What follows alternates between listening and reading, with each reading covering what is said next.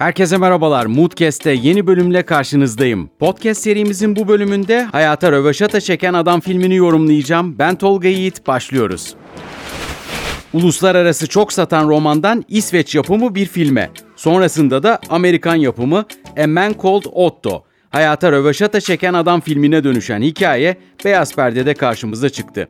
Orijinal filmi izlemediğim için bu film güzel uyarlanmış mı onu bilmiyorum. Ama Mark Forster imzalı bu film bence gayet iyi bir film olmuş. Son filmleri arasında başarılı yapım olarak 2013'teki Dünya Savaşı Z'yi sayabiliriz. Yönetmenin yeni filmi A Man Called Otto'yu detaylı inceleyelim. Başrolünde Tom Hanks'in yer aldığı ve başka da bir süper yıldız barındırmayan filmin hikayesi öyle iyi ki mevcut kadro ve üst düzey oyunculuk performansları olmasa da film izleniyor ve siz sizi kalbinizden vurmayı başarıyor. Tabi az önce söylediğim cümleye bakıp da oyunculuklar kötü mü diye düşünmeyin. Oyunculukların Oscar'lık olmasa da çok yeterli seviyede olduğunu söylemeliyim. Oscar'dan bahsetmemin sebebi ise tabii ki Tom Hanks. Kendisi 6 kez Oscar heykelciğine aday gösterilmiş ve 2 kez de kazanmış bir isim. E tabi hal böyle olunca bu filmden de bir adaylık gelir mi diye düşünmeden edemiyorsunuz. Oyunculuklar açısından son notlarım ise şu şekilde olacak.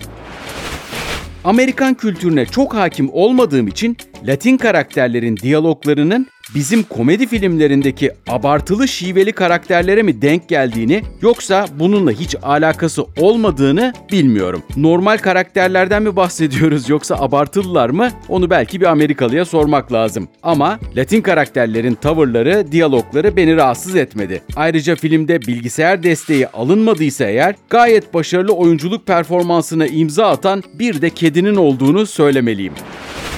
Filmin ilk 15 dakikasında bir Tom Hanks hayranı olarak karşılaştığım bu yeni huysuz ihtiyar rolü beni şaşırttı. Hatta Tom Hanks'e yakışmadığını ve üzerine bu elbisenin uymadığını düşünüyordum. Sonrasında yavaş yavaş Otto'ya alıştım ve ilerleyen dakikalarda flashbacklerle duygusal anlar yaşadık ve o duygusallığı yoğun dakikalarda da filmin içine iyice adapte olduk. Gelelim hayata röveşata çeken adam filmiyle ilgili son söze.